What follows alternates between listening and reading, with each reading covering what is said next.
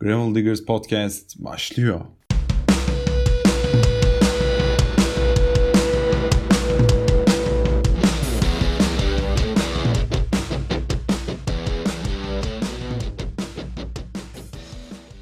Hello and welcome everyone to the 16th episode of the Gravel Diggers podcast, uh, which is supported by Santini Turkey.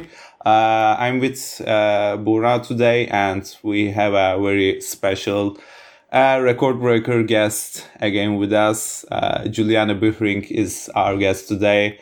Uh, first of all, I'd like to thank you, Juliana, for uh, accepting our invites and welcome to the show. Uh, how are you? Thanks. Thank you for inviting me. I feel very honored. I'm thank you. I'm well. I'm tired. I've been building my house today, so it means I've been carrying rocks up and down the mountain.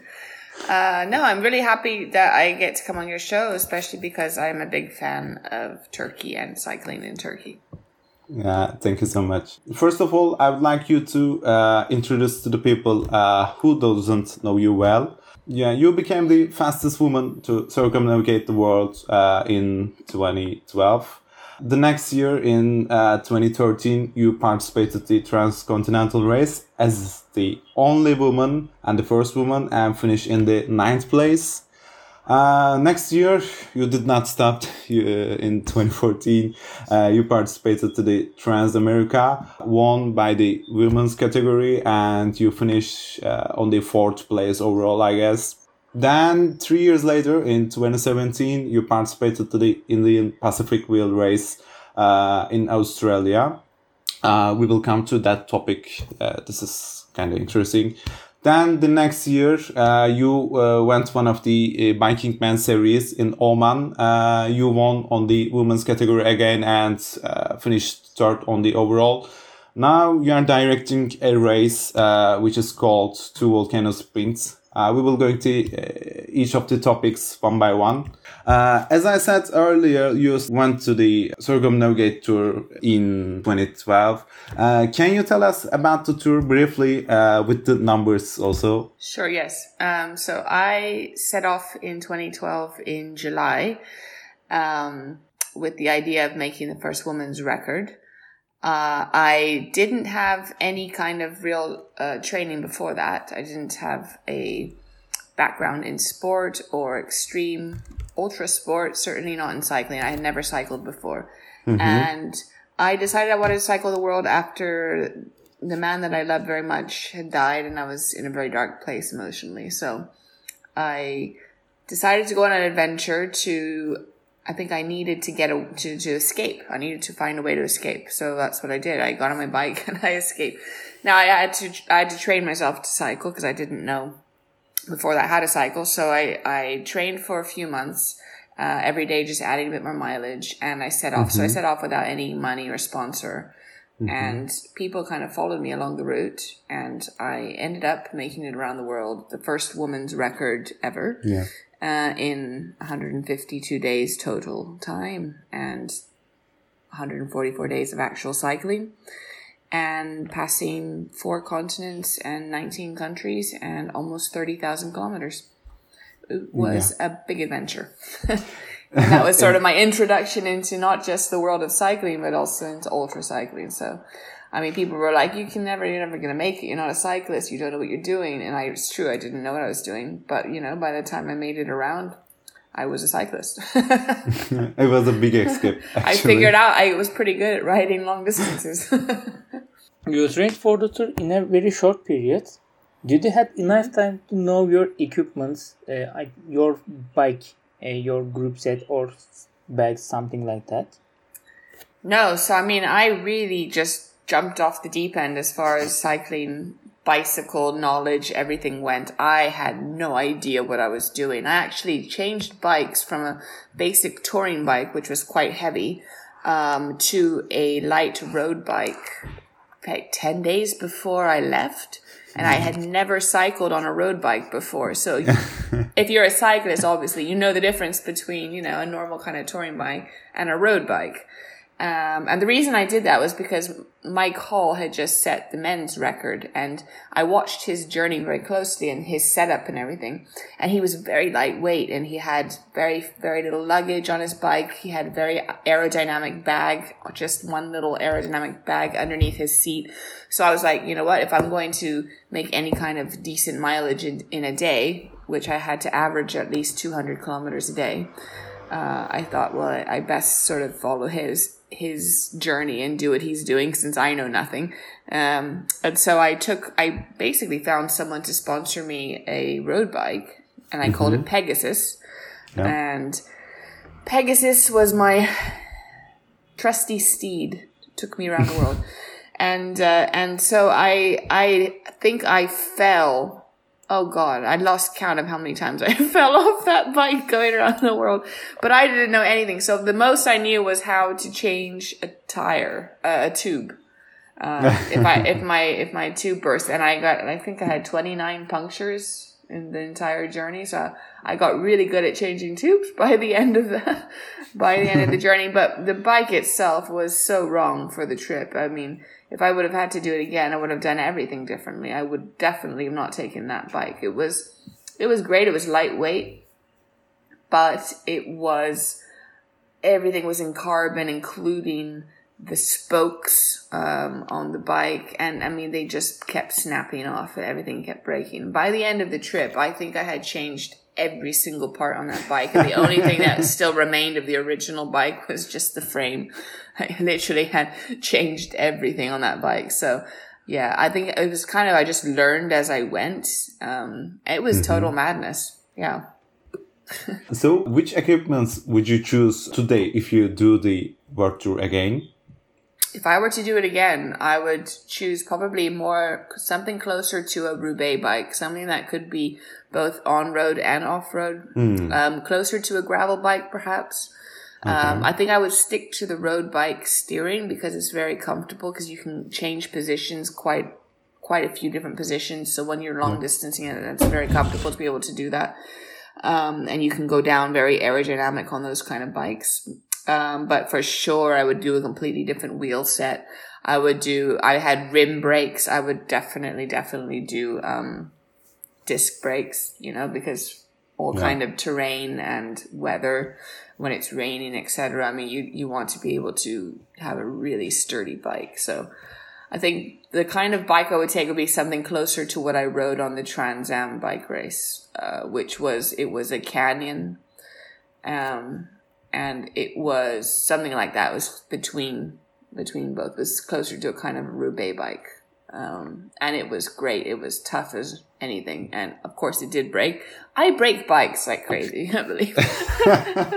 if I break can, bikes I break bikes and, break and I break myself too. I, I I am I'm very good at falling. I've I've I think it's something of a hobby at this point. I think I've bashed my knees up so many times. The doctors told me like literally when I'm cycling, when I'm training where I live, it's very mountainous, very hilly, and uh, and I've crashed so many times. But uh, the last time I went in the the hospital, the they were they just looked at me. They're like, "Oh, you again."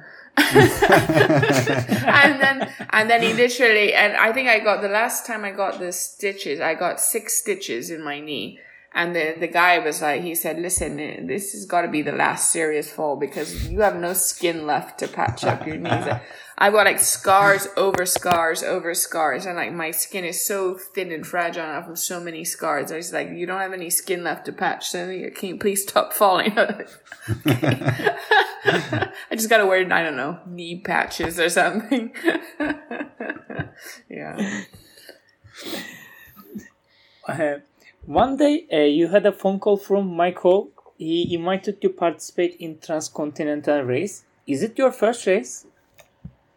Yeah. So the next year after I came back from the World Cycle, um, I was the fastest woman and he was the fastest man. So it seemed ordained that we should finally meet, which we did at a pub in England. I went to see my sisters over the new year, um, the new year of 2012 going into 2013. And I think it was at that meeting that we hung out for the weekend. There was a, a bike show in Bristol, uh, the Bespoke Bike Show. and we were both we we hung out together for that weekend, and I think that was when he first told me about his idea that he wanted to make this race across Europe, um, like a crazy unsupported bike race, and he was already trying to recruit me uh, because he said, "Oh, we got to get some women doing it." Uh, at that point, there was well, it was I think the first kind of main major unsupported bike packing race that kind of was the the grandfather of all the the ones that have come out of it since then. So I think it was one of the first, and so he he always wanted to get women cycling. That was always his goal. Really? And uh, and he didn't know of any woman who could take on the race. And so he said, "Oh, you got to join the." And I said, "I said, but it's a race. I'm not a racer. I've never raced in my life. I don't even know how to cycle." At that point, I still didn't consider myself a cyclist. You know, I was like, "I'm not even a cyclist." And he's like, "You just cycle around the world. You're a cyclist." I was like, "I can cycle now." I said, "But I'm not even very good at that." And he was like, "Listen." You've gone around the world on your bike. You've done, you know, more than 200 kilometers a day. You've, you've, um, you're used to you know finding your food and water and and taking care of yourself well what else do you need? Like that's what it is. So the original race the original transcontinental race it was really just a bunch of kind of explorer type personalities. And we were all just saying okay on this date and this time we're all going to meet on london bridge and we'll all set off together and we'll see each other for beers in istanbul. And that was it. Like that was the the premise you know and you know there'll be a few checkpoints in between where you can you know where we'll see the we'll see Mike Hall there. But apart from that, you're on your own. You know, have fun and plan your own route. So it was kind of very much more of an adventure even than a serious race. Like now racers, oh, they prepare for a year to come and join the Transcontinental and they got their perfect kit and their perfect this and perfect that. I mean, I at that point didn't even, I think I didn't even have a bike at that point, like, because I had to give back Pegasus to the sponsor who gave it to me. So I didn't even have a bike. And, uh, and I certainly didn't have like the right kit or anything like that. I, I think at that point I was still buying, uh, men's kit because the women's never, you know, was not good enough. The padding was not, you know, they didn't have good line of women cycling, um, clothes at that time there was very little for women. So I was actually buying from the men's kit because it was so much better quality. Um, and, and, I was still wearing, you know, my jerseys were from uh, Decathlon. You know, it was very, I was very on a budget kind of cycling. Um, and so I was just, you know, that was the original race. It was really just a bunch of people who didn't even know what they were up to. They didn't know what they were doing. One of the guys, he did his whole route on a paper map and he was, you know, he got to Istanbul following a paper map. I remember seeing him. we we got to the top of this climb, and I found him sitting there, was sprawled out in the grass with his bike thrown in the grass, and he had like this huge map out, and he was studying the route. And I was like, "What are you doing?" And he's like, "He's like, I think I'm lost." I'm like, "There's no such thing as lost. There's no route. You can't be lost." And he was like, "That's true." Just kind of follow the sun. You know, you got to go that direction. So it was very, it was very chill. So I think probably like if if I had been racing by that point, like serious as I became a serious racer after that. Mm-hmm. But at that point, it even wasn't serious. So even arriving for me was like, whoa, I got there, woohoo! Yeah, it was great. And um, and and then but that was the race when you know the, the original sort of group of of ultra bike packing cyclists sort of so- consolidated um, themselves and their idea of what they what we wanted to do and what we how we wanted to race. Um, and Mike wanted to be kind of how it was in the original before the Tour de France became what it is now. It was really, you know, they used to stick whiskey in their water bottles and, you know, they, you know, they were basically, and, and it was actually like that on the top of Stelvio. I remember we, as I was climbing up Stelvio, there was a huge storm. It was a massive storm. And Mike was waiting halfway with a, with a camera guy in the car and he caught me coming up. And he had told me at the beginning, he told me, I think, I think I said to him something about it, something being difficult. And he was like, well, you don't get called a badass for nothing. You know, you've got to earn it. So I was going up this, the climb on the Stelvio mountain. I think it's one of the longest, um, climbs in Europe, one of the tallest mm-hmm. sort of mountain passes over the, the Alps. And he, and he was waiting there. And as I got closer to the top, there was snow, there was wind, there was rain. It was freezing, and we we had gone from the bottom being like thirty degrees, and the top being zero degrees and like ice storm. And the wind was so strong, I was literally afraid it was going to blow me off the mountain. And he was sitting there like with this huge grin, this happy, wicked grin, watching us suffer as we went up. And I remember shouting, I was like, is this badass enough for you, Mike? He was like, yeah, thumbs up.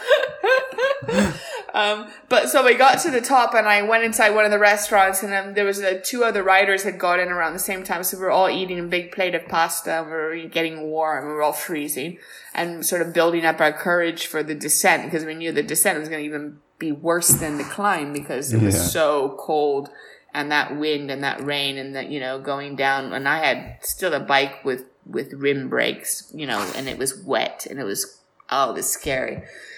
So we're out eating and then I was like okay the only way I'm gonna get down that mountain is to get some really nice warm something going on in my core. And I had learned from the world cycle. When I came back into Italy um, I came back in December cycling through North Italy. There was suddenly a huge temperature drop and a big storm, and it snowed all over the north of Italy. And I had just come from you know much warmer weather, and I wasn't prepared. I didn't have the right clothes, the right kit for such cold temperatures, and I was freezing. And that's when I got a really bad frostbite on my on my toes, and and I still to this day have a problem with frostbite on my toes. So I can't go to extreme weathers um, without them like blowing up again, full of um, full of blisters. So I um, I the only way I got through that was going from like bar hopping every fifty kilometers or so. Whenever I saw a bar, I would stop and run inside and order a whiskey and like take a shot. And I and I went through the whole of, of North North Italy, all the freezing weather, like on whiskey. I was like, and the bartenders were great. Italian bartenders, they don't measure the shots, you know.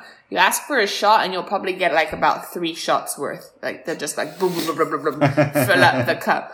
Uh, They, they don't they don't measure. They just just go for it. And they were so they're so impressed. If a cyclist asks for whiskey and a woman asks for whiskey on top of it, they're just so excited about it. They think it's the best thing ever. So they'll just fill the glass right up to the top. So so when I got up to the top of the Stelvio, I was like, I think I can get to the bottom if I have a nice warm core, right? So I went to the bar and I ordered uh, a shot of two shots of whiskey, which meant a completely full glass. And then I asked for the la- the day before's newspaper, so I stuck the whole newspaper down the front of my shirt, Yeah.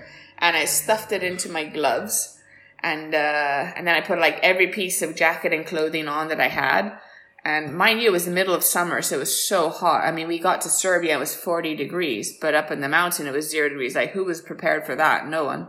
So, hmm. yeah, I just stuffed newspaper in every part of my body I could get it in. And then I knocked back the whiskey and I headed out into that storm. And it took probably about the same amount of time as it took to climb. It took the same amount to descend just because I couldn't go fast. There's no guardrail. The wind was super strong and those brakes were like slipping. Uh, they were just sliding all over the place. I was just like, oh God, I'm to die. But yeah, anyway, that was fun. The, the, the tr- first transcontinental race for me was, I mean, I think the inaugural of all these races, I always look for the inaugural races because they have something super authentic about them in the beginning. And the kind of people that participate, um, you know, they just tend to be there to have a really good ride. And, you know, it's not about the competition as much as it's the experience and having fun.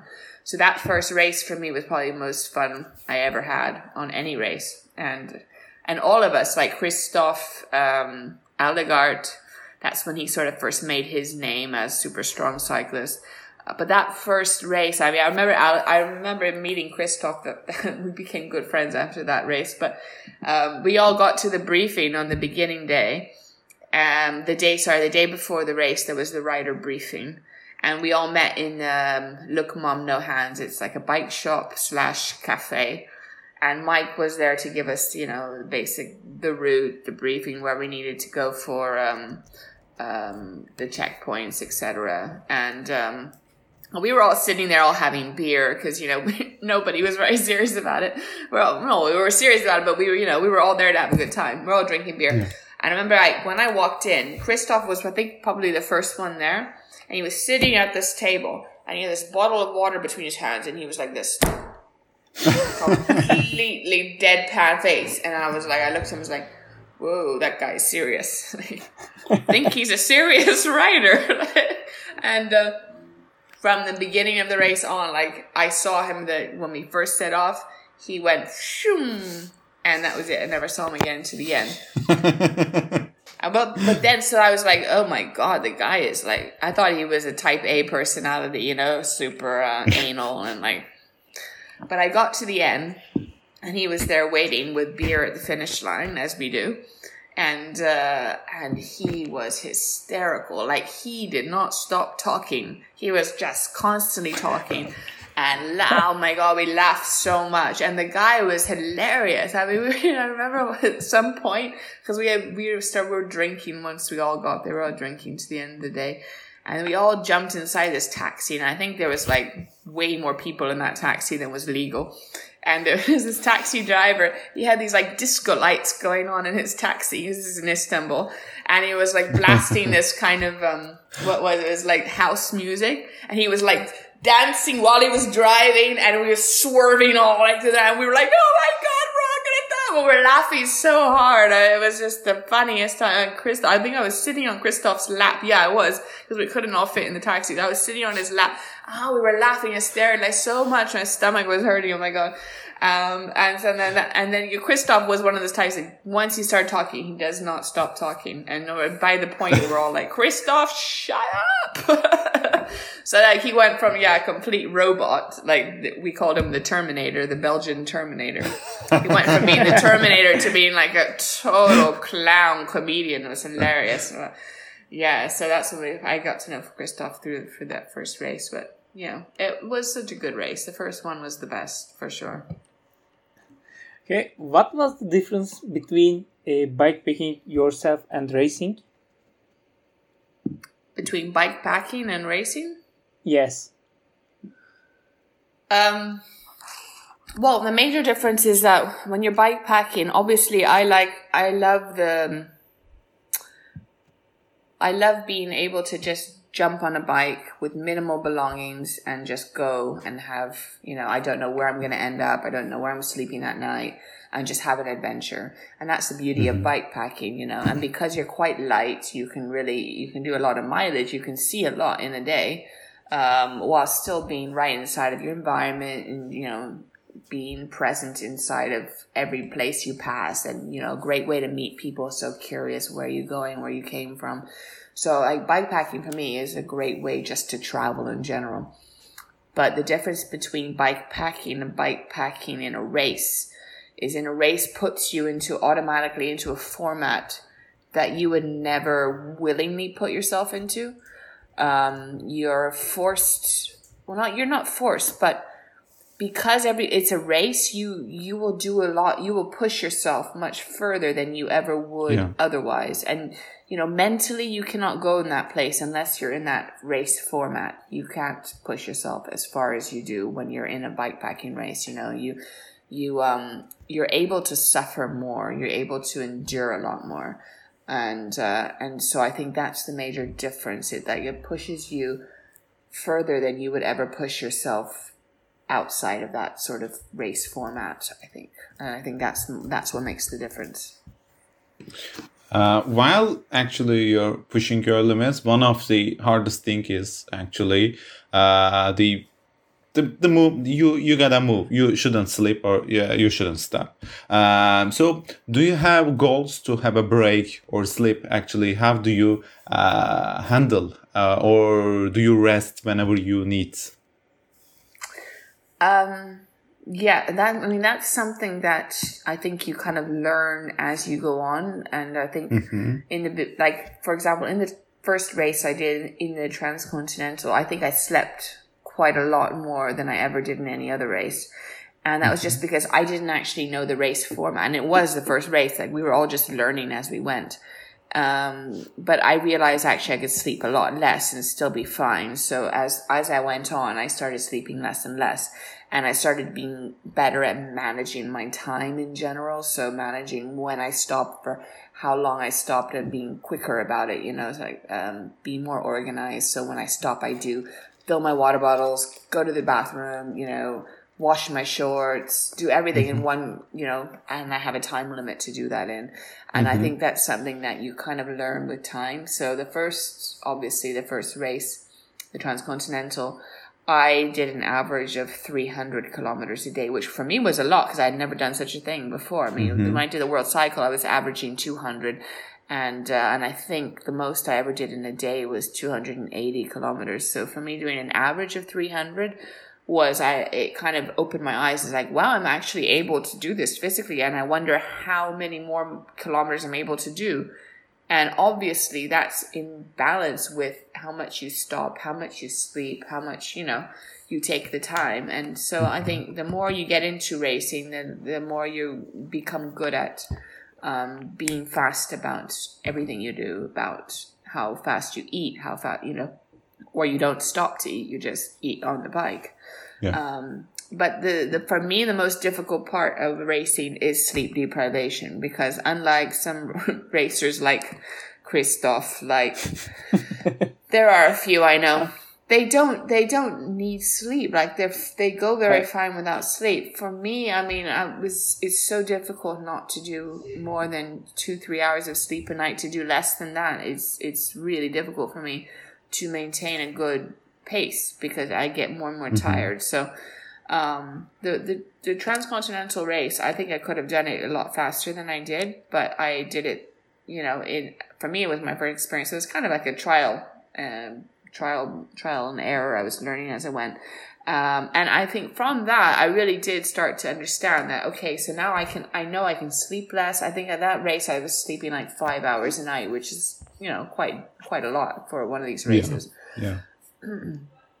um, so I was like, well, I can do better. I can sleep less. I can go further. I don't need to stop and have, you know, a big meal in a restaurant, which consumes time.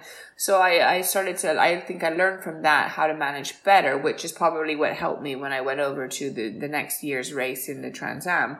Um, when I was much better at that, I was, I slept a lot less. I think I slept three hours a night instead, um, because that's a long race. You can't go without one Yeah. hour sleep a night over three weeks. You can't do that. So, um, it, it also ma- you know it depends on the format and how long the race is is as to how many hours you need to sleep. So yeah, yeah, it- yeah.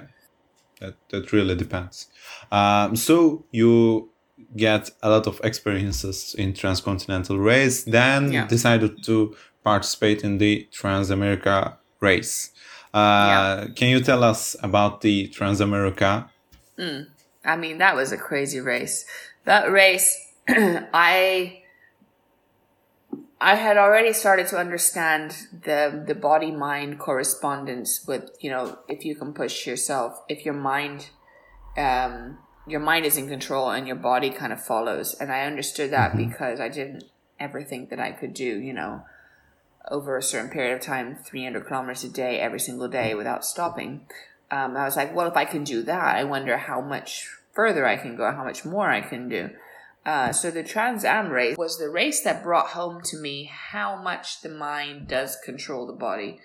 Um, and from day one, no, from day two, everything went wrong on that race. I mean, I, how I got to the end is already a miracle. Um, day two, I had a really bad crash and, um, and ended up well, I was knocked out, and you know, I hit my head really hard, and I completely like lost consciousness, and then I was in a shock and everything else. But then I decided, oh, feel fine, I'm gonna keep going.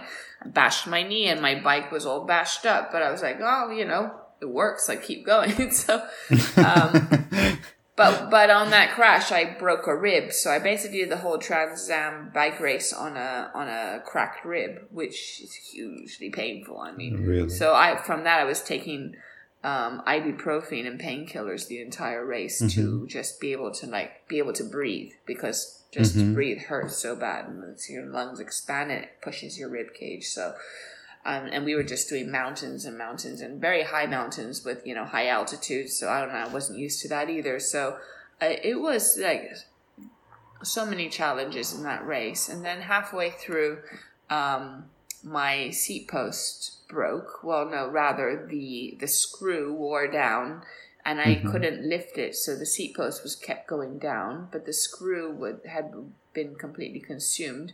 and it was a unique screw because Canyon is a German brand and they don't have very many shops that sell those parts. So unfortunately, they're unique parts. So no shop had a way to not only take out the screw but to replace it. And unfortunately, um, so I was duct taping the seat post. I was trying to like keep it up with like tons and tons and tons of duct tape.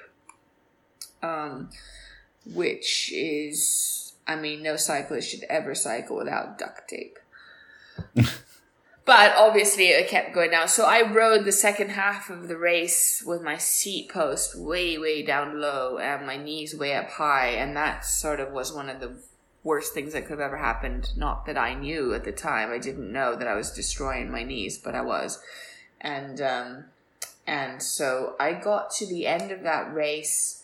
Uh, my knees were blown up like this big, and I was basically surviving on painkillers to keep being able to to pedal. And uh, and then I did the last 800 kilometers nonstop. Um, Mm-hmm. So I think it was 36 hours that I didn't sleep. And that was the first for me that I'd ever done such a thing, you know. And so for me, it was quite interesting to to see. I was I was um, because I had sat so long in such a bad position uh, without stopping. I got a really bad pinched nerve that ran all the way from like my knee all the way up my back. It's so bad I was crying. It was the last hundred kilometers. I was pedaling with one foot. I couldn't. I couldn't even pedal. I was in so much pain, and um, and there was um the guy who was tied with me. We're both like this for the last two days, Mhm. uh, both wanting to get into fourth place. Um, and at, before that point, like I hadn't cared. But once I got to a certain point, uh, I was eating up the front, and suddenly, like I got tons of people like going crazy across America. Like we had so much support. There were so many dot watchers who were um, waiting by the side of the road for us with big signs and like giving us like you know food and water, and they're just so happy to see us. And uh, and as I started to get closer and closer to the front, it became like this huge deal. Everyone was like, "Wait, what? There's a woman who's like beating the man." and because it because it was such a unique, um, it was in the early stages of the sport. Firstly, there were almost no women doing it, and the fact that no one believed women could do it because there was no one doing it. So there was still this misconception that women are weaker. I'd only been cycling for three years. How is it possible that she's only cycled no two and a half years? She's only cycled two and a half years, and she's at the front of the pack. Like there, she must be cheating. And I got all kinds of, I got uh, tons of support from women, and then I got a whole bunch of accusations from, you know, men going, "Oh no, I mean, she must be doing something. She must be doping. She must uh, have a camper van following her." Like all kinds of nonsense and uh, and that kind of actually gave me a kick in the butt and I was like, "Well, fuck you! Like, you think I can't do it? Well, I'm gonna I'm gonna show you exactly what I can do." So actually, that put like a fire under my bum, and I just went for it. And after that, like the more accusations I got, the more I was quite determined to to keep going further. So I by the time I got to that point, the last two days, I was neck and neck with this other guy who was doing professional racing. So he was he was strong and uh, and he was determined that he shouldn't be beat by a woman, right? So we kept meeting each other on the road and like passing each other, and one would pass the other, and one would pass the other. But we got to the very last 200 kilometers, and we were basically cycling at the same pace. And so we're like, fine, we're gonna cycle through the night. We both know neither of us are gonna stop because we don't want to give the other the position. So the whole night we didn't sleep, and so we were both of us on the bike hallucinating. We were both like falling asleep on the bike. I mean, I fell asleep on the bike and I almost went into a truck because I went into the other lane and I heard this like horn going brrr, and I was like woke up and this headlights of a truck coming. I was like. And I quickly swerved. So because of because of that, we like, and he had said twice he had just literally fallen over on his bike because he had just like fallen over sleeping on his bike. So between the two of us, we're like, okay, we're gonna keep each other uh, from dying.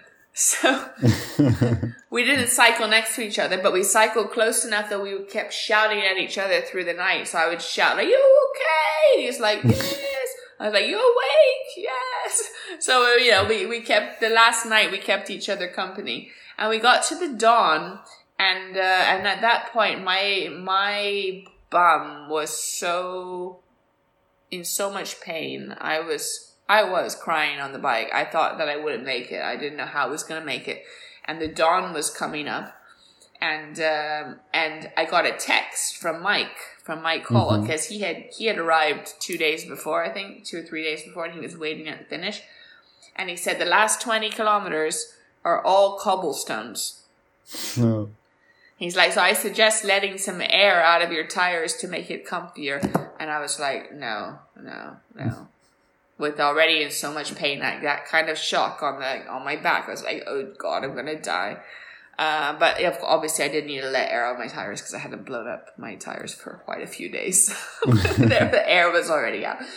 Uh, but uh, so Jesse, ha- Jesse was the guy I was going neck and neck with. He had his mm-hmm. family family waiting at the end, and uh, and so he was super excited. He was like, he said to me, "I, I was dawn." We get, we have light, you know, we're awake again. And he's like, I'm gonna go for it. I'm just gonna go for it. I was like, you know what?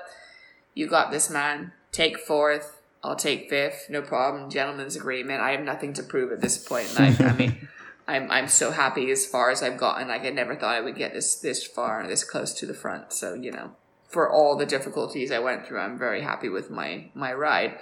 Um, and so he went he went charging into the horizon, and I just saw this like little black shadow dot like into the sun gone and I was like, there was something in me that just couldn't let it go.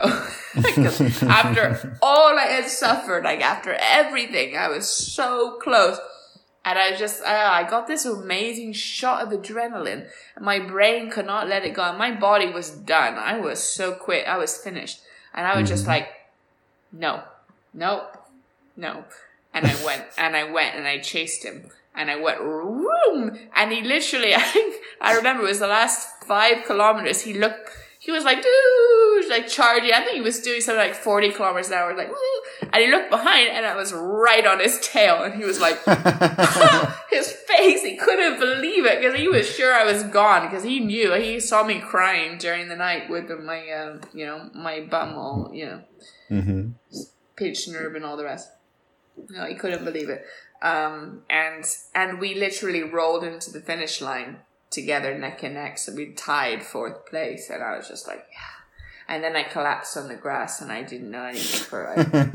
and I remember I woke up that. because the, I had these two Italians, this pair of Italians chasing me the entire time because they were some of the ones making the accusations. They didn't believe that a woman was, you know, being able to to uh, ride so strong. They they had been mm-hmm. cycling their entire lives, and there's like this this chick, two years two years cyclist, and she's a beating us. They're like, no way.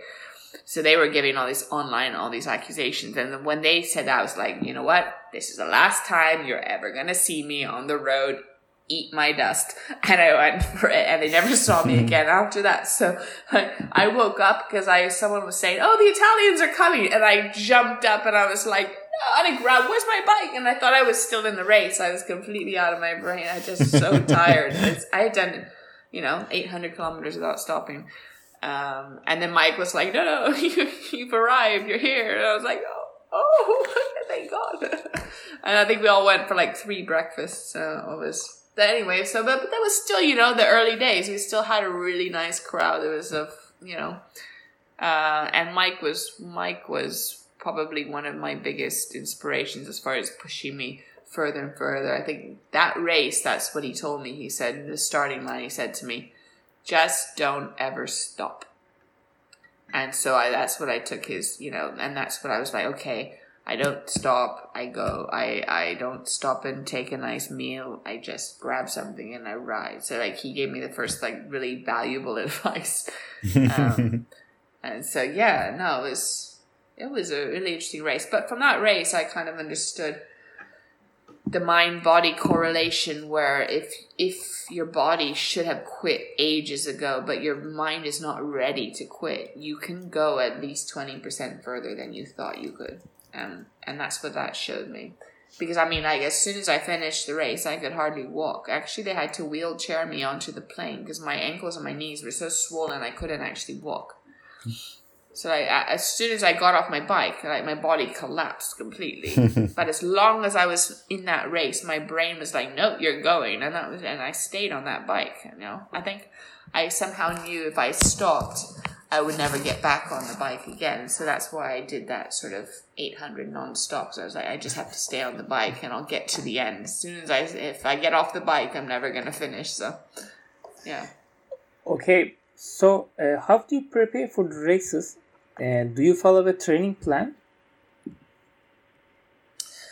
Um, so I, I became my own guinea pig in the sense that I never, first of all, there were no trainers out there who had trained women for these kind of events, doing these kind of distances.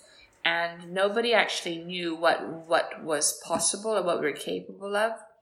So when I did the world cycle, um, I after I had gotten to or where I could cycle 120 kilometers without stopping, Mhm. um, I found a trainer who uh, took me on and gave me like a training plan to try and build my muscles, etc. Because I, I was not an athlete, I was not a cyclist, so I needed to get more strength in my legs and my core, etc. Um, but that was the extent of my training as far as having a professional trainer went. Uh, so then I kind of became self experimental that I thought, well, now I need to figure out how my body works and um, from that make a training plan as to what I'm going to do to improve myself. And uh, I changed over many things. I changed my diet, so I went keto. Uh, Really? Because I realized, yeah, I realized that in these long distance races, um, if you don't need to stop as much to keep um, eating and you know stocking up on food and liquids, you can go much further. And already, women's bodies are very well adapted to um, slow fat burning because we already have great reserves of fat that the men don't. So we are already very good at maintaining um, our our calories, and you know I think women probably stop half as much as the men in these races. Um, so I thought I learned that not only for being able to stop less um, and ne- never bonking, because if you're on a carb diet, you bonk very quickly if you don't, you know, keep fueling that that Yeah. um, that sugar depletion, that glucose depletion. But if you don't have that, even if you don't find a place that has food and you can't restock and you can't eat, you can keep going at a very nice pace without bonking and without collapsing. Because once sure. you bonk, you're done. Your game's over. You can take a day to mm-hmm. recover. It's very hard. So, I don't have to learn not to bonk, I think. yeah, I'm the guy who always consumes carbs and sugar. constantly on the yeah on the bike. Which I mean, it's fine in in, a one day thing, but on like multi day, you don't actually know where you might get your next food stop. I mean, it can be a game changer, a huge game changer. Um, and then not only that, but it was it's also an anti-inflammatory diet. So after the Trans Am, I found out that I and I found out the hard way because I I signed up for the Transcontinental in 2015, and I did a, I did 900 kilometers in you know two days, and then my knees completely collapsed. And I found out from then that from the Trans Am race, I had destroyed my knees very, very badly hmm and I had to do all kinds of therapy to try and get them back. And to to to this day, I still have really serious knee problems. Um, I've consumed all my cartilage. I've really destroyed, very very badly damaged my knees uh, from the transcon. So unfortunately, it's one of those parts of your body that you can't recover once it's destroyed, and you can only find a way to manage it. Um, so I found out that at least my knees would get less inflamed. And oh, because I was taking so many um, ibuprofen for managing the pain and the inflammation during the Trans Am, I also developed uh, I also developed an allergy to um, anti-inflammatories. So I I can no so longer you damaged, but you can't use the pills. Yeah.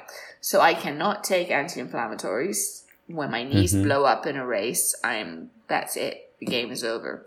Uh, so unfortunately, yes, your mind can take your body quite a bit further than you ever thought. But then at the same time, once you break the machine, you're going to pay for the damages. So you've got to find the balance between the two because your mind is stronger than your body, but then you can destroy your body because your mind is stronger and your body can't take what your mind can. So you really have to find that. It's a very fine balance, and I've only learned it through hard experience and unfortunately bad experience that has destroyed some aspects of racing for me. But in any case, um, because I was on an anti-inflammatory diet, which is a ketogenic diet, I was able to also keep the you know my knees and the swelling down through uh, through that kind of a diet. So I, mm-hmm. I basically went that way for a, a, few different reasons, but it made a huge difference in my racing and in in general. Um, and so that was one of the big changes that I went over to in 2015, and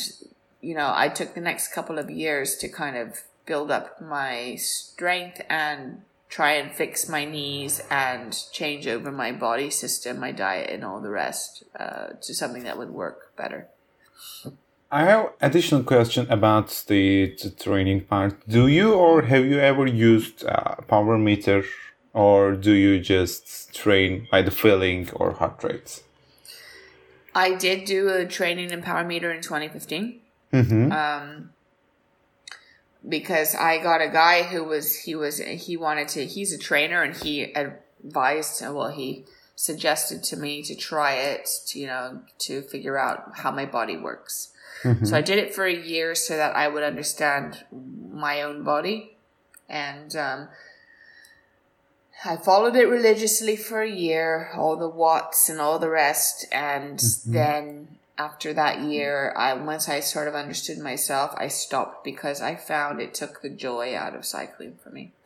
Completely killed the pleasure of it. I mean, because I was so just absorbed with, you know, the, you know, the power, the wattage, all the rest yeah. that I just um it for me I understood that I think I do these things for my these races, these bike packing uh, challenges. I do it for myself more than anything mm-hmm. else and it's it's not to because you're not getting it you're not getting money for it you're not getting anything from it you're getting it only what you get out of it yourself and uh, and I knew I was never going to make a career out of it because you you know it's one of those it's that kind of world we don't you know you can't it's just not monetary it doesn't pay uh, so I understood that I wanted to understand my body but I once I did it I, I stopped because it took the pleasure out of um, out of cycling. I, I no longer was watching the road and watch. So now when I train, I definitely train according to heart rate mm-hmm. and um, and time. So okay. because because I because of the area where I train, I trained with um, power meter. I know what my, when my heart rate goes a certain way, I know uh, my breathing and I know my timing for certain things. So then I know what is my max, what isn't. So I'm pretty much I've mm-hmm. figured out my my own body, so I don't need it, and I know when I'm training what I'm doing as far as you know my my powers goes. But uh, because of the time and everything else but yeah, uh, honestly, I wouldn't choose to, to train with the power meter anymore. if I don't have to, I wouldn't. It's a great training tool, but I, it, I just it takes the joy out of it for me. Kristof said the same things with the power meter. Mm, did he? Interesting. So he agrees. Yeah. Uh, I wanted to talk about uh, Indian Pacific Wheel Race. Uh, it was a very long race in the middle of nowhere. Everywhere everywhere is desert desert. Uh, how did you manage the nutrition? Because uh, one of our guests uh, wrote in the australia. He said to us uh, distance between markets are 100 200 kilometers. Well first of all on a ketogenic diet you don't need to eat for 200 kilometers. we all gonna start ketogenic Which after this show. What I did. I didn't have to eat for 200. Between roadhouses, I didn't have to eat. I was perfectly fine. I will eat on a race. I could eat just twice a day. That's it. Really? Twice a day. Yeah. Twice a day. What is your uh, meals? Uh, Full of fat and protein. Fat and protein. Okay. Yeah. So when I was honestly though, when you're when you're in the middle of nowhere, you don't get a huge choice as to what you can eat. You eat what you find. Mm-hmm. But you can sort of when you get to that point, when you're on a when you're a ketogenic, when your body knows how to burn efficiently, burn Sure. whatever you put into it, because at that stage you're consuming like fourteen thousand calories a day. So it doesn't matter what you put in your body, it's gonna burn like crazy. Yeah. So at that point, you eat what you find. But when your body is is adapted to that towards eating like that, um, ketogenic, it it is more efficient in the way it burns it, basically. So whatever you put in, it's going to efficiently burn. Uh, so that's the main plus. And so, I mean, in the roadhouses, I would always look for for any kind of protein that I could eat as much as it much as possible, and I would you like literally just take cubes of butter and just eat them. Really? Yeah, and I and I took with me uh, um, MCT oil, which is a kind of condensed coconut oil, and I was carrying those on the races, and I would just take a shot of that. I was just drinking oil like a car, drinking oil, and that gave me tons of energy. Like so, I could just do that, and I would always stock up on tons of like different nuts Yeah. nuts, cheeses, dry fruits, that kind of stuff that's got high calorie and you can eat just a little bit and and and you know your body will will use it over a long period of time. So this is, you know, it was quite easy to do. Um but the the roadhouse the problem with Australia in general, but specifically going across the Nullarbor Desert, is that it's very um I don't want to call it highway robbery, but I suppose because it's so isolated, the prices in Australia are already high, like crazy. Yeah. So expensive, Australia. But because they're in the middle of nowhere, to get the supplies, I assume, out there costs a lot, and therefore the the prices of everything is three times as much as it would be in a, in, you know any city. So you know, even a bottle of water can be ten dollars yeah. for a we bottle of that. water. You know what I mean? Like, it's so expensive. You're so right. you it's need a to robbery. eat. You, it really is a robbery, but I mean, and that's just the water. So imagine the food. you're, Yeah. you're just oh no, it's ridiculous. And for a cyclist, starving cyclist, it's really not fun. You, you you're not you can't be on a budget. You need you literally need to have money to be able to eat. So. Uh, and that's why ketogenic diet is helpful because then you can actually eat less. Because if you have to constantly eat and the prices are that high, you are so Be keto, be budget. Can we say? yes, it's very good for the budget. So anyway, um, that helped me a lot in that in that race. Um, but so the India Pacific Wheel race, I suppose, because I had already done that entire. Well, I'd done Australia doing the world cycle, and I'd gone across the Nullarbor and everything. I already knew what to expect. So for me, it wasn't, uh, you know, I think something that once you know a, an area or you've done it before, mentally it's easier. Um, and so I, but at the same time, I think partially I did it because Mike was also going to join and it was the inaugural event. And I, you know, I love inaugural events. And Mike himself as well had not enjoyed his experience across Australia. He had very much the same experience as me, which was really bad drivers. Um, it wasn't the most enjoyable country to cycle across, honestly. And the terrain is the same thing for thousands of kilometers, doesn't change. So you really feel like you're on a treadmill. You know, you don't have a great Mhm. change of scenery. It's not very interesting as far as uh, landscape goes. But I knew it, so for me it was familiar. So it was, you know, I thought it would be, you know, it could be fun. Let's see. And Kristof was going. I it was Mike, it was Kristof, it was all the old crowd. I was like, oh, this could be like, you know, the early days, and this should be fun again. We're all gonna go across Australia together, exploring, blah blah blah. So I mean, but something else inside of me told me I had to I had to do this race, and I don't know why because I had this anxiety, really bad anxiety going into this race, um, and I couldn't explain it. My partner noticed it too because he never seen me so agitated and so tense, so nervous, and he was like, "You know, you don't have to do this race," and I said, "No, I really I have to. I do. I have to." And I don't know why I had to say I had to do it. And from the get go, for me, it was just like a, it was an unlucky race from the beginning. I mean, I got into the Nullarbor, um, and my knees started to swell up. And as I told you, I can't take anti-inflammatories, but I can take painkillers like aspirin and that kind of family. Uh. So I had the painkiller that my um, that uh, a doctor had told me, oh, listen, you know, this is a good painkiller if your knees start to blow up. So I was taking this, and I found out after, as things went, um, that it was the same family as ibuprofen, but I didn't know this. The same ingredient, but like five times stronger. so Really? basically, I was so I I got halfway through the Nullarbor Desert and suffered a basically a heart attack. Um, because a, of, a, because you were this, allergic to the because I was allergic to also. Yeah. exactly and uh and my my my entire face and my entire body like blew up like a balloon. And uh and my heart was going 180 uh beats per minute. And uh, i couldn't breathe. My lungs were like Uh, and I was like 30 kilometers from a roadhouse, and I don't know how, but somehow I got to the roadhouse. Uh, and I got inside, and like I walked in, and the guy behind the counter ran out from behind the counter, and he put a chair under me, and like he saw I was like on death's door. you were dying. Yeah, and, and and he was like, he said, "What happened to you?" I was like, "Oh, fine, I'm fine. I just need to sit down. I probably need to eat something." And he was like, "No, you need to sleep." And I was like, "No, no, I'm in a race. I'm not sleeping." He was like, "No, you need to sleep." And so like he put me in one of the rooms and put me in a bed. And I woke up in the in the next morning, and I was even worse. Like I was my whole face, like my eyes were my my face was so puffy I couldn't open my eyes. They were just like slits.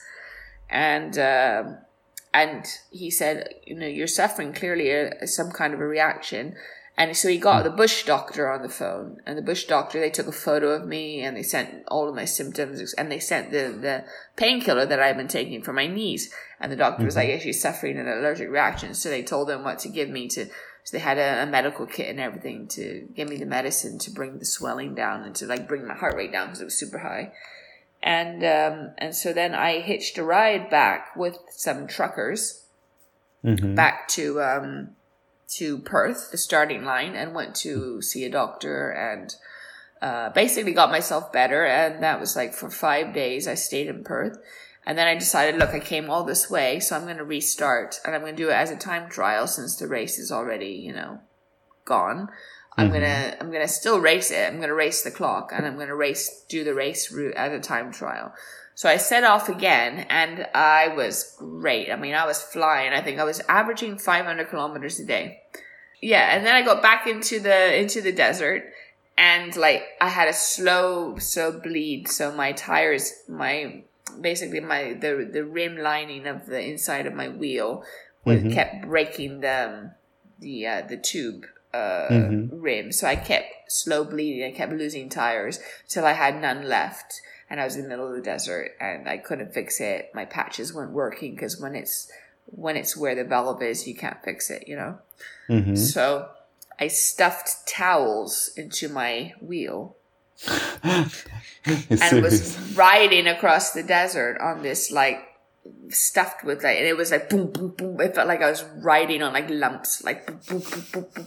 and i was going across the desert on this thing it was amazing and you won't believe what happened but so i posted on facebook going you know until i get to the next city or town where i can find a tube this is like this is my ride and my bum was destroyed obviously because i was just like hitting the you know the bumps Yeah. every um, and then these truckers who had picked me up going back to Perth when I was sick, that I had hitchhiked with, they were following me on Facebook and they saw that I'd run out of tubes, right?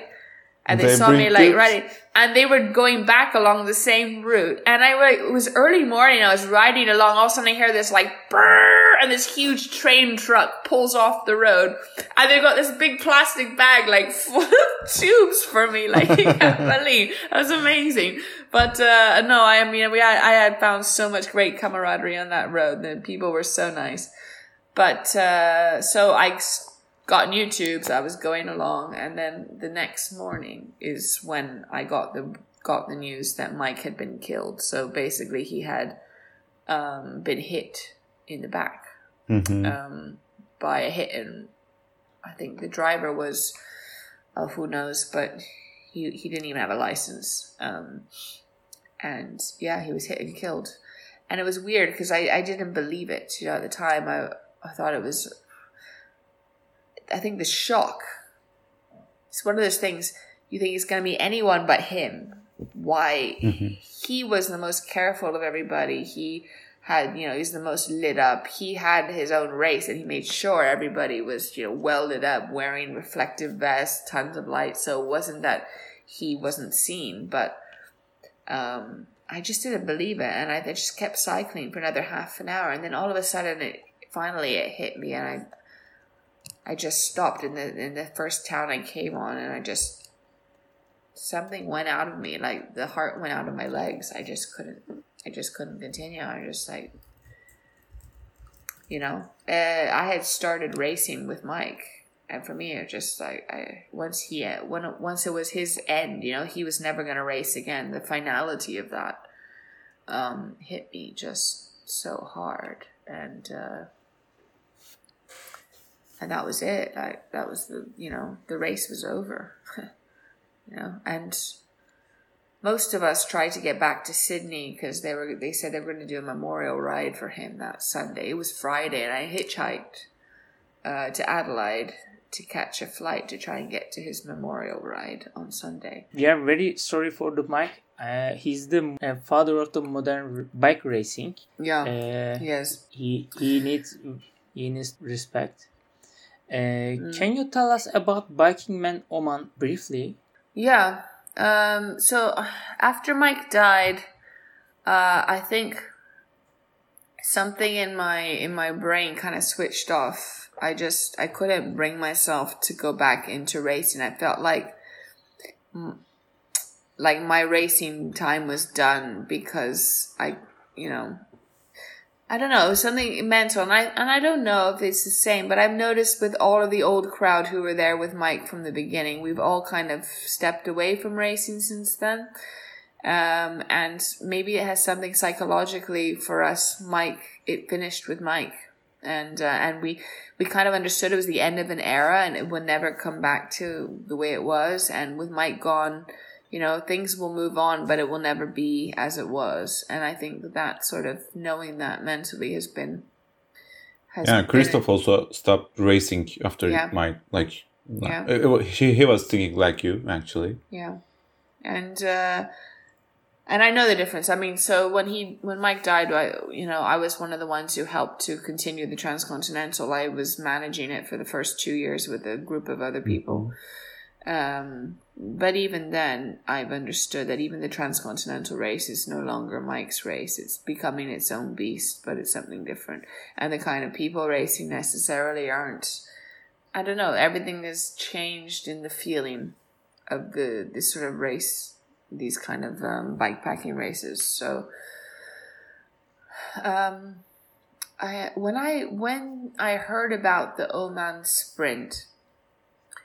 I had wanted to do a big ride in the Middle East because when I did the world cycle, I had skipped over the Middle East and gone directly from India to Turkey because Mm-hmm. um, I wasn't allowed to pass through uh, certain countries en route because I was Yeah. alo- I was alone as a woman and I needed um, I couldn't find anyone who could come with me, so I didn't, you know, and I wanted to be anyway alone. So, for the record, um, and so I, I was on my bucket list. So I, I started to, you know, go back into long distance cycling, but for the pleasure of it. And on my bucket list was doing, you know, a few countries in the Middle East that I wanted to do.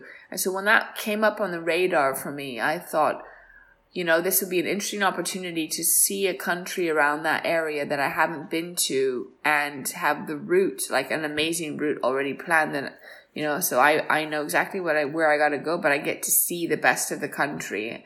So I kind Yeah. of, I kind of went into it just for myself. I just thought, you know what? I'm just going to go have a really good ride and I just want to go and enjoy myself again. I want to experience what it's like to just ride for the fun of it.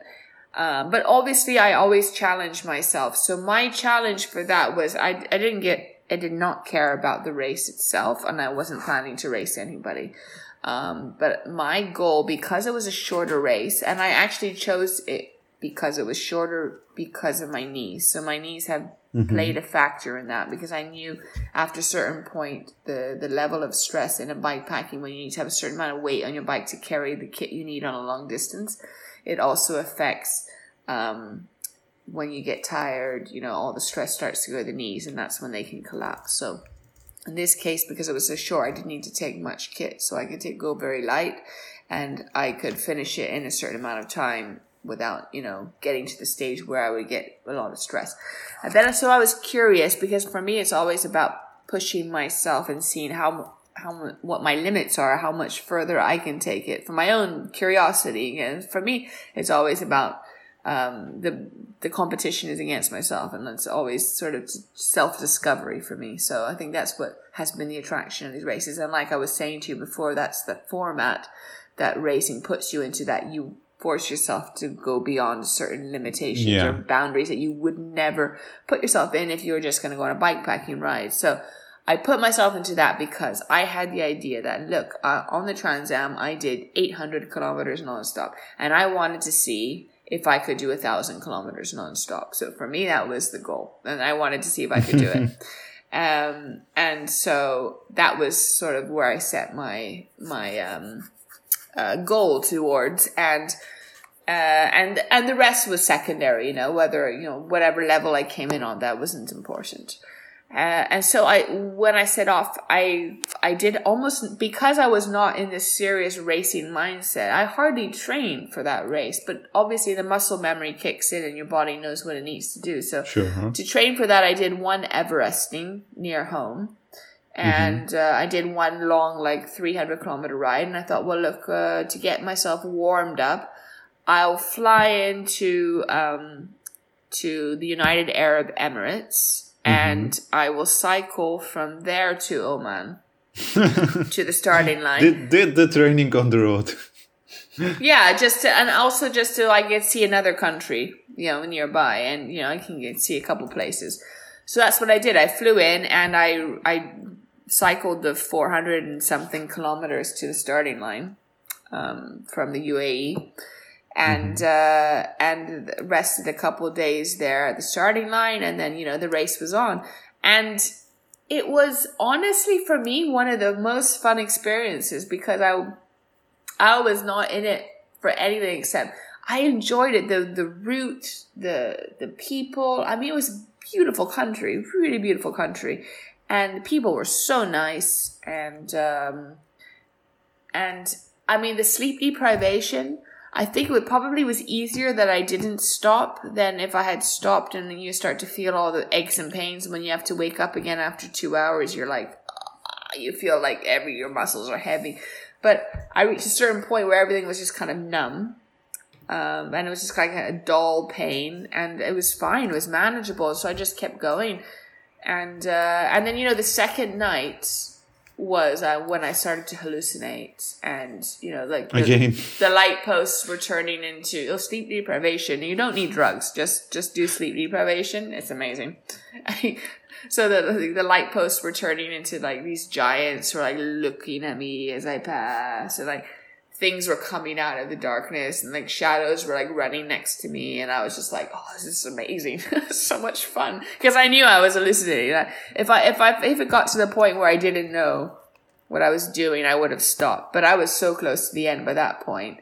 And then the, the organizer sent me a text going, slow down because you're, you're beating the front group of men. Mm-hmm. And I was like, mm-hmm why would I slow down? And, and that up until that point, I didn't know. I, I didn't know my position, anything. But after that, I understood my position. I was like, oh, I'm in the front. Interesting. and I was like, now I'm gonna go. Now I'm gonna go. Like, same principle as the Trans Am. I'm like, you want me to slow down? Oh, no, you don't. so then I think that kind of woke me up again. And I got to the end. I, I had I think I had my I had my partner on the phone the last hour because he he was sure I wasn't gonna make it to the end because I was he said I was talking absolute nonsense on the phone like he thought I was completely out of my brain. But I remember everything very clearly to this day, super intensely. I remember everything, but I couldn't find the finish line. and I just going around in circles and I couldn't see it. And I was like, where is it? Where is it? And I finally, I rolled up and there was Josh and he had literally arrived. He was only 10 minutes, the, the second place guy, Josh Ibbett. He was only yeah, he was only five minutes ahead of me, or ten minutes ahead of me. Like I almost caught the guy. I didn't I didn't even know that. And I rolled up, and he looks at me, and even he was surprised. He was like, you know, you're, What are you doing here? yeah. I was like, hey, he's like, hey. And the first place guy was like in a sleeping blanket, like sleeping there on the road next to him. And we're all three of us sitting there like, oh, this is interesting. And he's like, you know, you're in third place. I was like, I am? I am? Where's the, where was the guy who was in front of me? He never turned up. I'm like, okay, well, cool. Why not? So yeah, no, that was a surprise. Um, and it was more of a surprise because I hadn't even tried, you know, and I wasn't even trying to race. So that for me, that was an interesting experience. And I was like, I thought, well, you know what, this is this is this is as it should be. You know, it was an amazing experience, and I enjoyed myself so much. And I just had a great time, and I think that that's that makes a difference. That makes all the difference at the end. Uh, so I have that question. Um, you participated in different kind of races, like uh, the multi-day events, like seven days, and you did something like Trans Am. It was like three or four weeks, and you did a sprint race. Yeah. Uh, which one do you think is easier, or which one is the hardest, and which one do you prefer to race if you would race in the future? Interesting question. I don't think I have a preference because they're the difficulties are different reasons they're difficult. Um, the short ones though are they're you know if you have a time, um, if you have a time issue that that's very useful because you can do it in a short amount of time, and I found that was really nice because I could. Uh, take less time off to so for example it takes a lot more money and time to do a long one like the trans am you know you, Mhm. you, you you invest a lot of money and time and i think it's less easy or realistic for some people who you know work full time or have you know family and all the rest so i think for that reason um, and that's one of the reasons why i um i decided when i set up the the two volcanoes sprint which is the race that i run now to do a shorter um, format so that more people have the possibility of participating. Um, because I've understood that the, the longer the race is, the the less possibilities people have to participate in them, and it takes also more time for people to recover from them. Because, you know, those kind of long races take a lot out of you physically and mentally. And, you know, it can take like six months. It's, it, you're basically traumatizing your body, so you suffer. you do. You suffer PTSD and all the rest, and so a shorter format is it's easier for people to train for and and take time off for and so i think that that's probably more as far as ultra racing goes a, a much more accessible um, type of race Yeah. I see. That's good. Okay. And do you have an essential piece of kit you never race without, like Kristof? Kristof said to, said to us, I carry razor blade all the races. razor blade he is shaving in the race. it's very i can't believe he shaved it but it's true he's never turned up to a finish line with a beard so i thought he was just naturally hairless. Interesting. I guess Juliana, yours is MCT oil because you're keto and it was it was but But if you're not keto friendly, um, the one thing that has saved me on so many occasions is duct tape. So you need to put uh, duct tape uh, around the Everything. Oil, and you have If, if your jacket breaks, if your bike breaks, if your your bag break, I mean, you just need to have duct. If you if you cut yourself, if you injure yourself, anything, duct tape. duct tape cures everything. And duct tape and and Ziploc ties, those plastic Ziploc ties. Yeah, yeah. yeah. Those two things every cyclist has to carry. you told about us the the two volcano sprint that's the race you are directing. Yes. Uh, can you tell us about the two volcano sprint? How did you decided about to direct this race? Yeah, so the two volcano sprint, I actually got the originally idea because when I was training for one of my races, I did a non-stop ride from one volcano to the other. I went from Mount Etna to Mount Vesuvio. Super Um, cool. Yeah. And uh, but I did the short route. I did it. I, it was like I think six hundred and fifty kilometer ride that I did. It was following the coast, um, but it was not ideal because certain parts of the road were very hectic with trucks and everything else. So, but I thought, what a cool ride and I would love for other cyclists to experience it. And I live in the south of Italy, which is very undiscovered as far as cycling goes. And when cyclists come to Italy for cycling, they always go to the Alps or to the Dolomites or to Tuscany. You know, they go to very sort of known cycling regions, mm-hmm. and nobody knows South Italy. But we have so have we have really some of the best mountains, um, just off roads, countryside. I mean, we have such a variety uh, of landscapes and you know we have the best food, we've got gorgeous weather. And I'm just like, my God, why can't we bring some sort of attention to cycling in the south of Italy?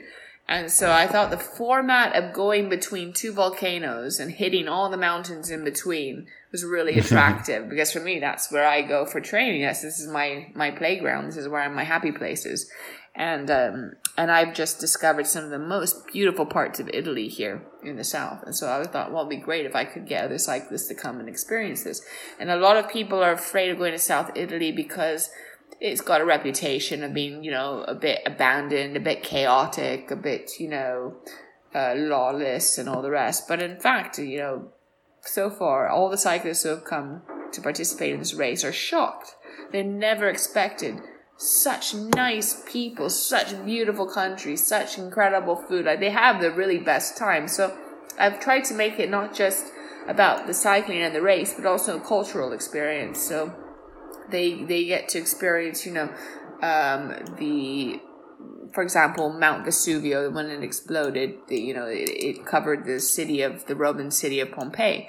So right at the foot of the mountain, right before we start the race, where the starting line is, where they do the registration, is where the ruins of the Ercolano that covered, you know, the, the Roman town that got covered. Mm-hmm. Um, we do the the registration in the museum. Um, you know, at the end of the, the finish line this year, we had uh, the mayor organized a big event with you know wine tasting from Mount Etna vineyards, from you know olive oil. So they get to experience the the local cuisine, the local cultures, the local, and it's yeah. supporting locals. So this race, I I wanted it to be about a race, but also to have people have a full 360 experience of South Italy. So they do, and they they get you know people are so involved. Like these this is only the second year and you know there are already tons of people out on the road cheering the riders through. Like just so happy to see them taking photos. And it was a it was just a nice nice event. And i wanted to bring back that sort of feeling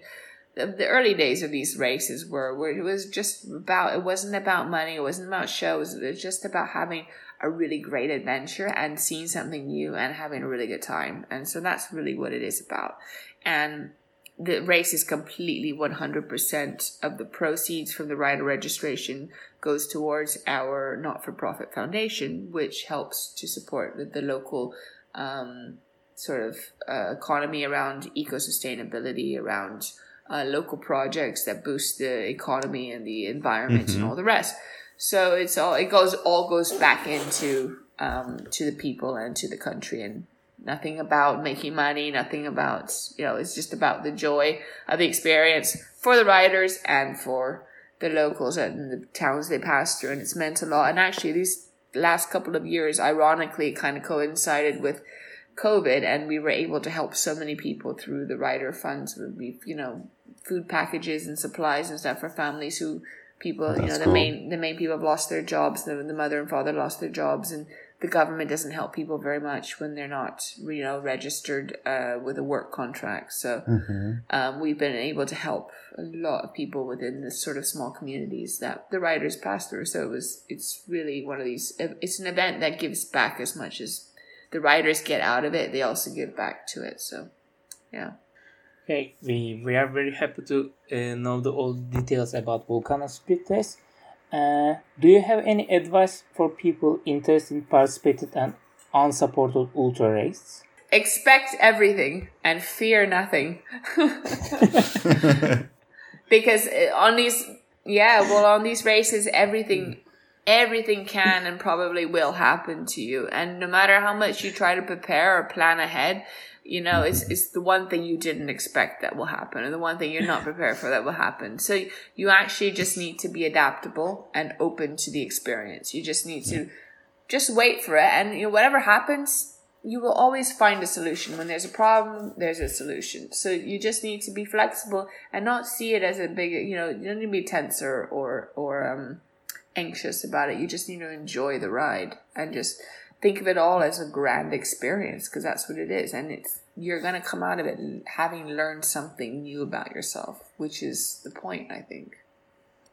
So can we say expect the unexpected? Exactly what you need to do. to expect the unexpected. Yeah. This sentence covers uh, all the situations you can face. yes. Yeah. Well, you will. You will experience everything that you didn't think, and you know the, the full range of emotions. Um, yeah. But you you'll you will come out of it with a better sense of uh, understanding yourself and your own capabilities and interestingly, the lessons you learn on the road or in these races, they carry over into everyday life. So, you know, you just, you stop to stress so much about small things. You know, you realize like, it's not such a big deal, you know, and things happen and you really, uh, you understand that you're able to manage whatever comes your way. Um, and yeah, you just stop worrying so much about stupid things, you know, everything takes on a bigger picture and yeah. uh, and I think that's one of the beautiful outcomes of doing these kind of races. Yeah. So, Juliana, uh, in this show, we have a cliche question we ask to each of our uh, guests. So, mm-hmm. here is the question for you: Which one do you prefer, Shimano or SRAM? well, I might be biased because when I set off around the world, my first experience was SRAM, and it was Pegasus had a SRAM system and it broke immediately. and in, in, the in the Trans Am bike race, my my competition Jesse was riding mm-hmm. a bike with a SRAM system, which probably okay. also broke, and he had a huge problem. and I looked at him and I was like, "Well, that's what you get for riding SRAM on these kind of races." because it's gonna happen. So basically, SRAM is great for short, intense racing, like on the Giro Italia or the Tour de France. It's a great system. But I think for these kind of long distance where you need to fix it yourself and you need mm-hmm. to find parts that are easy to fix, you should be going with Shimano. That's my opinion. that's that's good. What do you think? The born of this question comes from uh, actually this. Uh, I preferred uh, SRAM from the beginning, and Bura preferred uh, Shimano from the beginning. But my uh, SRAMs started to be broken. Yes. so it, it's, it's, a great system, but it's it's very it's very um, short lived. Like you need to, yeah, on, on like a shorter yeah. race, you can do it. It's great, but on like kind of a long distance event, I wouldn't recommend it. Uh, I read your book and you had an issue with the front derailleur, I think. Yes. And yeah. no one knows how to adjust. You pass countries, Nobody countries, knows. countries, but no one knows how to adjust. In fact, in the end, I ended up just changing the whole system because it was impossible to like, keep fixing it. No, it's true. Like nobody could could could adjust it. It's true. Yeah, yeah. So that's that's my opinion. Last question. Uh, what is your future plans? Will you participate in a gravel event? Um, I might. There's one event that interests me, um, which has both gravel and road, which is um, the race around Rwanda. Uh, Rwanda, for me, is one of the most beautiful countries right now in Africa. Fantastic mm-hmm. country. And I think it'll be a really cool experience. So I think I look for places where I would really want to enjoy riding in. And for me, that's definitely one of the places I would. So I have an interest in that event, and I think also the organizers and everything, they, they you know, has that for me that feeling, and I look for that feeling now in events. So it definitely has that feeling. So that's one of them. Uh, otherwise, I don't know. Outside of racing, um, next year is my 40th, and I really on my bucket list. So I have a bucket list now of countries. Every year I ride a new country, and not for racing, but just for fun. So I did like I did um um I did South America one year. I did uh, Spain. I did I've I've done like a bunch of different countries that I wanted to do. Um, but for my 40th, I really want to either cycle through all of Japan or Indonesia. That's super cool. So those are like my two like top countries right now that I want to cycle through, um, and I just have to decide which one is more realistic for next year. Uh, but yeah, that's on my that's on my huge list at the moment. Yeah, that's super cool. Um, so, Juliana, uh, do you have any last few words uh, before we uh, finish the show? Um, wow, put me on the spot. Um, no, not particularly. Um, yeah. Okay, so uh, let me say some few words. Uh, we really glad you to uh, have a guest in our show. Uh, it was it, it, was really really uh, cool uh, conversation. so we really like to thank you about that and uh, maybe hope to uh, have you as a guest in the uh, next years about your new experiences. Absolutely, I would love I would love to chat with you anytime. I've enjoyed myself very much. Thank you. Thanks for for inviting me. Um, it means a lot. Uh, thank you. Uh, so this is the end of the 16th episode of the Gravel Diggers podcast, and thanks everyone uh, listening our podcast. Uh, take care and goodbye.